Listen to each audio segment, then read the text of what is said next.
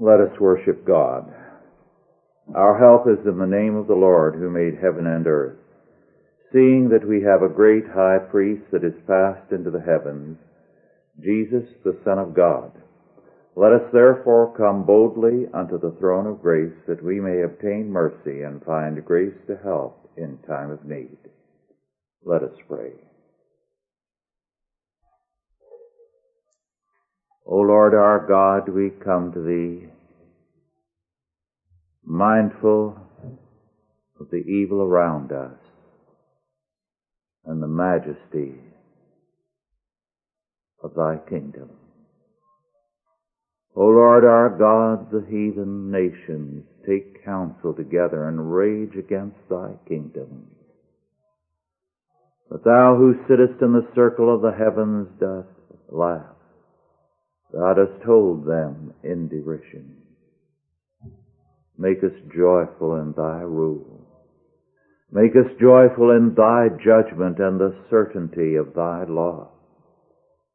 And make us more than conquerors in Jesus Christ our Lord. In His name we pray. Amen. Our scripture is from Leviticus 16 verses 4 through 10. The scope of the atonement. Leviticus 16 4 through 10. The scope of the atonement. He, Aaron, shall put on the holy linen coat and he shall have the linen breeches upon his flesh, and shall be girded with a linen girdle, and with a linen mitre shall he be attired. These are holy garments. Therefore shall he wash his flesh in water, and so put them on. And he shall take of the congregation of the children of Israel two kids of the goats for a sin offering, and one ram for a burnt offering. And Aaron shall offer his bullock of the sin offering which is for himself, and make an atonement for himself and for his house. And he shall take the two goats and present them before the Lord at the door of the tabernacle of the congregation. And Aaron shall cast lots upon the two goats, one lot for the Lord and the other lot for the scapegoat. And Aaron shall bring the goat upon which the Lord's lot fell and offer him for a sin offering. But the goat on which the lot fell to be the scapegoat shall be presented alive before the Lord to make an atonement with him, and to let him go for a scapegoat into the wilderness. The key part of the Day of Atonement ritual is the scapegoat. Calvin remarked that this was the only expiatory sacrifice in the law without blood. However, the two goats are in essence to be regarded as one, accomplishing a common task of atonement. The scapegoat is involved in the shedding of blood by the other goat. The term scapegoat has passed from the Bible into common usage with a clear awareness of its meaning. A scapegoat is someone who is innocent, but upon whom all the guilt and the punishment falls. The scapegoat is made the sin bearer for the sinning, for the guilty parties. Now the word scapegoat translates the Hebrew azazel, and all kinds of fanciful and imaginative renditions have been given as to its meaning. But the word scapegoat gives us clearly the meaning of what the goat was. We are told in verse 4 that Aaron, the high priest, except for his mitre, dressed on the Day of Atonement like every ordinary priest. On this day, he was not the high priest, as it were, because the central focus was not on himself, but on atonement, on the sin bearer. In a sense, perhaps, to foreshadow the fact that in the fullness of time, the great high priest, Jesus Christ, would be the sin bearer. He began the day by bathing, which was always a prerequisite for all approaching the sanctuary. In many cultures, this has long been a tradition observed by all worshippers entering the sanctuary after bathing, so that it is remembered in America as the Saturday night bath. But this is the origin. Before beginning the ritual of the scapegoat, the high priest made sacrifices for himself and then for his people. Kellogg commented, and I quote, There are three fundamental facts which stand before us in this chapter, which must find their place in any explanation which may be adopted. First, both of the goats are declared to be a sin offering, the live goat no less than the other. Second, in consistency with this, the live goat no less than the other was consecrated to Jehovah, in that he was set alive before the Lord.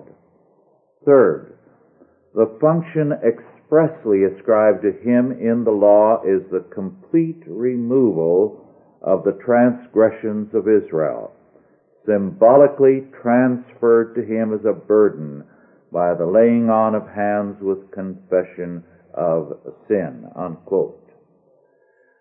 There is more on the ritual of the scapegoat in verses 20 through 28 of this chapter. In verse 6, we are told that the high priest's sacrifices were for himself and for his house. That is, including his wife and his children. At this time, according to Hebrew tradition, he made a confession of sins. And I quote, in the traditional account of the rites of the day preserved in the Mishnah, the high priest made this confession. O God, I have sinned, I have committed iniquity, I have transgressed against thee, I and my household. I beseech thee by thy name, grant thy, thou atonement for the sins and for the iniquities and for the transgressions wherein I have sinned and committed iniquity and transgressed against thee, I and my household. In his confession, the high priest used the ineffable name of God, the tetragrammaton, in its true pronunciation Whereupon the assembled priest and people in the court prostrated themselves to the ground and exclaimed, Blessed be his name whose glorious kingdom is forever and ever. Confession is always tied to atonement in the Bible. Grace brings forth confession because grace reveals to us clearly that we are sinners and that we have been lost. There is a separation in this ritual of sin from the people and also from the land. This is a fact that it is imperative to recognize the application of the blood of the goat, the first goat, the one who was to be slain, to the second, made clear that the second was going to carry away the sins that are forgiven. The goat is sent away. Aaron's hands are laid upon the live goat, and all the sins of Israel are confessed over the scapegoat. And then the goat is sent away into the wilderness. The ground was cursed for man's sake, we are told in Genesis. Again and again, Scripture speaks of the link between man's sin and the land. In Leviticus 18 verses 24 through 36 we read, Defile not ye yourselves in any of these things. For in all these the nations are defiled which I cast out before you, and the land is defiled. Therefore I do visit the iniquity thereof upon it, and the land itself vomiteth out her inhabitants. Ye shall keep my statutes and my judgments, and shall not commit any of these abominations, neither any of your nation, nor any stranger that sojourneth among you. For all these abominations have the men of the land done, which were before you, and the land is defiled that the land spew not you out also when ye defile it, as it spewed out the nations that were before you. For whosoever shall commit any of these abominations, even the souls that commit them shall be cut off from among their people. Therefore shall ye keep mine ordinance, that ye commit not any one of these abominable customs, which were committed before you, and that ye defile not yourselves therein. I am the Lord your God. At the very least, these verses tell us that there is a symbiotic relationship between man and the land. And as a result, man's sins recoil on him in a number of ways. It is not accidental, therefore, that every time of judgment has been a time when there have been plagues and epidemics, when there have been also natural disasters, droughts, floods, volcanic activities, and much, much more. But this, of course, is asserted by Scripture. The land, when it is polluted by the sin of man, spews out its inhabitants. It works against the life of the people because their sin has worked against the life of the land. Now this ritual of the scapegoat is very much in mind throughout the New Testament, although there is no explicit reference to it. However, once we recognize the meaning of the scapegoat ritual, we can see the reference to it, the presupposition of it in the New Testament passages. For example, it is very plainly referred to by St. Paul in 2 Corinthians 5:21. It is the climax of a passage which begins in verse 17. Therefore, if any man be in Christ, he is a new creature or creation. Old things are passed away. Behold, all things are become new. And all things are of God, who hath reconciled us to himself by Jesus Christ, and hath given to us the ministry of reconciliation, to wit, that God was in Christ, reconciling the world unto himself, not imputing their trespasses unto them, and hath committed unto us the word of reconciliation. Now then we are ambassadors for Christ, as though God did beseech you by us. We pray you in Christ's stead be reconciled to him. For he hath made him to be sin for us who knew no sin that we might be the righteousness of God in him. Now note that last verse. Jesus Christ, says Paul, is our scapegoat. He is the one whom God hath made to be sin for us, the sin bearer, the scapegoat, who is taken outside the camp, who is rejected. And because he is our sin bearer, we are now justified. And then we have one of the most amazing sentences in the Bible, which we take for granted because we are so familiar with it. We have experienced this salvation that we might be made the righteousness or the justice of God in him. That's a staggering thought. We who were sinbers have had our sins imputed to Christ who takes the death penalty for us. We are made alive in Christ to become the righteousness of God, the justice of God in Him. The sin bearer or scapegoat removes our sin from us to make us God's justice. We are a new creation. We are the justice people. God's justice at work in the world. To right all things, to witness to the truth of God. There is an archaic English word that is most fitting in this context. A word for judges, justicer, justicer. And this is what all Christians are to be. The justicers of God. The justice people. We have a work of reconciliation as ambassadors of Christ. We are to act in Christ's stead, we are told. And we are to summon all peoples to this cleansed and renewed status and to the ministry of reconciliation. It must be stressed that this reconciliation is to God.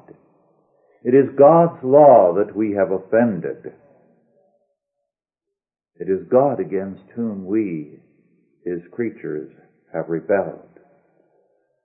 Thus we must be reconciled to Him and do His work on earth and become His justice, His righteousness in the world.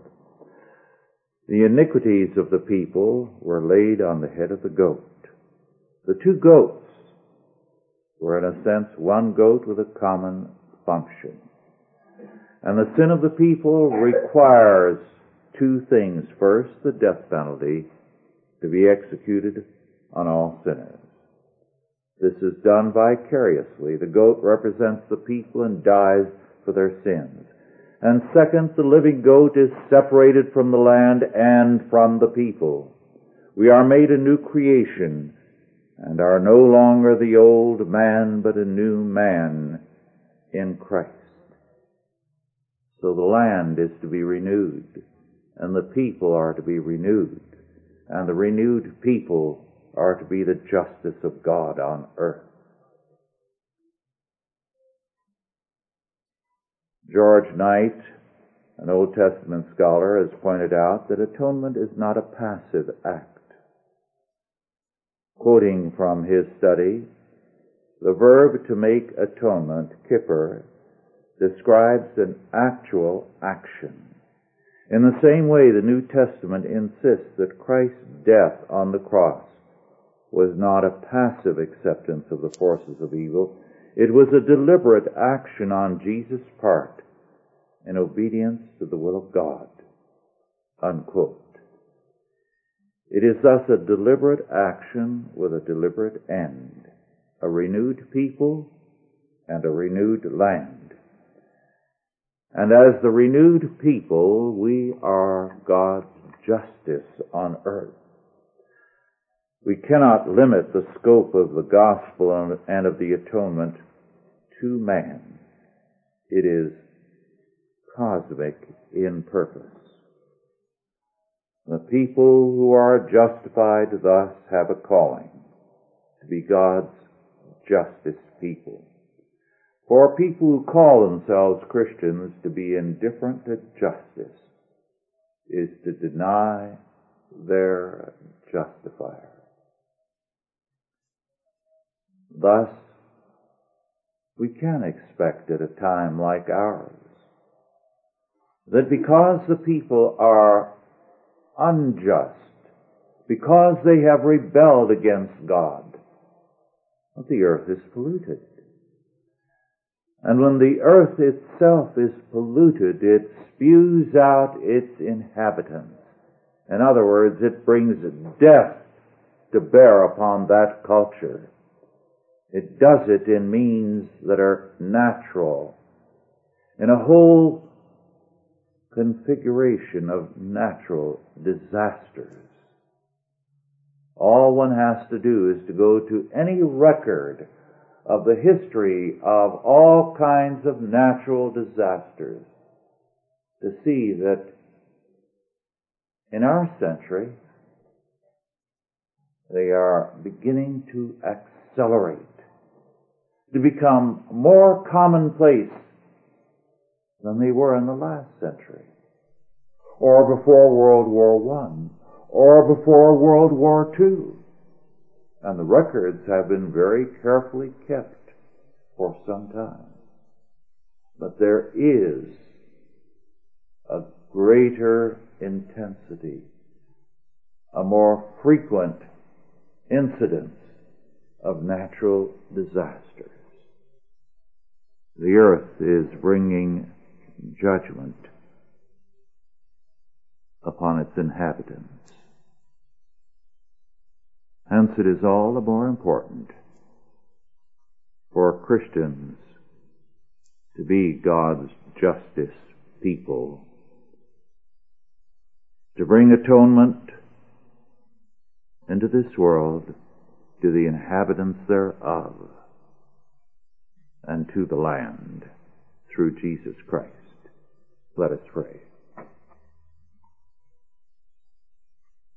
Our Lord and our God, Thou hast called us to be Thy justice people, and Thy church has withdrawn from its calling, has sheltered itself behind its walls, and retreated from the world and its task. O God our Father, have mercy upon us. Renew thy church and make it again strong in thee, in thy law word, and in thy righteousness, thy justice. Make us thy justice people. We thank thee for thy mercy unto us. We thank Thee that as we face all the vicissitudes of life, we have the assurance that greater is He that is in us and with us than He that is in the world. And so we come to Thee, to be empowered by Thee to do Thy will. In Christ's name, Amen. Are there any questions now about our lesson? Yes. Are there any other religions scapegoat? None. There is nothing that even remotely resembles it. Anthropologists have tried to find parallels, but none of them are in any remote sense comparable. In fact, there tends to be in pagan religions uh, atonement, as it were, to the devil, to make peace with the evil forces rather than with God. So it's a reversal of the whole order of justice. So it's propitiation and not penance. Yes.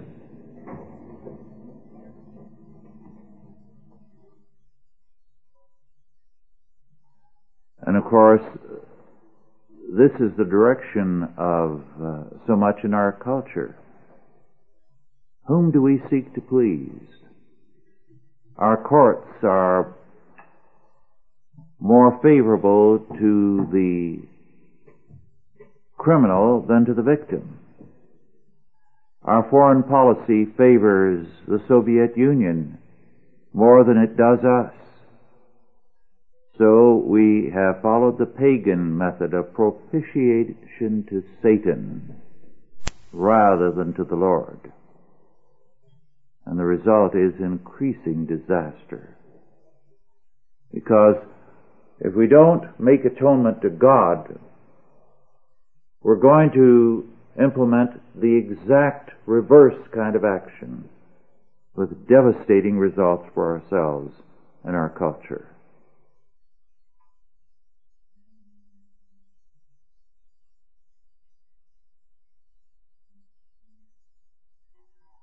Of the interesting sidelights on that is the extent to which, for example, the serpent is seen as the focus of power and the divinity to be worshipped in many cults and is seen symbolically to represent the real power of the universe. And how the pig, very commonly in many pagan religions, believed to be uh, the possessor of all kinds of evil power, is used as the communion meat in many religions. So that historically, the pig has had quite a religious role. So that uh, it's almost as though there's been a deliberate parody of the Bible at many of these points. Maya did a lot with the symbology of the serpent. But their idea of the next world and of their gods was that their gods were like the Greek, capable of trickery and treachery and had to be outwitted. Yes, uh, which was another way of saying they may be evil, but we can be more evil. The American Indians had a preference for the coyote, uh, the trickster, one uh, who was a conniver and who could do it with a sense of humor. The wolf, as the stronger and deadlier force, was also commonly worshipped, but the preference was for someone who could add cleverness to evil, so that while the wolf was recognized as, a, uh, in some respects, more powerful, the coyote was preferred.